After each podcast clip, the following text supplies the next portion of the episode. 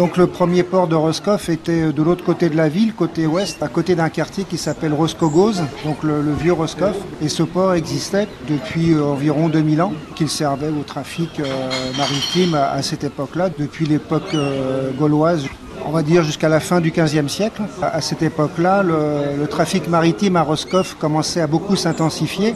D'autre part, l'ancien port qui était situé au Labert avait tendance à s'enliser et comme les bateaux devenaient de plus en plus euh, gros, euh, bah, ça devenait difficile pour eux de, conserver cet endroit. Donc les, Roscovites ont décidé à cette époque-là de changer d'endroit et de venir euh, donc ici à ce qu'on appelle l'Anse du Calène, de, créer un nouveau port ici qui se trouve aujourd'hui en centre-ville.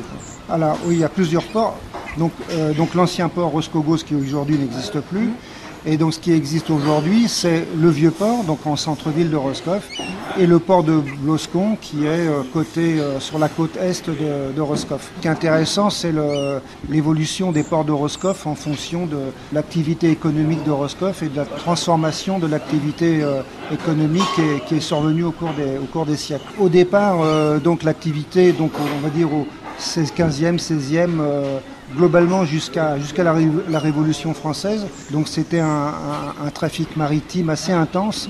Et le trafic était essentiellement composé de, lin, c'est-à-dire euh, d'une part de la toile de lin qui était, euh, qui était tissée par soit des paysans, soit des tisserands euh, dans à l'intérieur des terres ici, et aussi de l'importation de graines de lin pour faire bien sûr pour faire pousser le lin et ensuite pour en faire de la toile.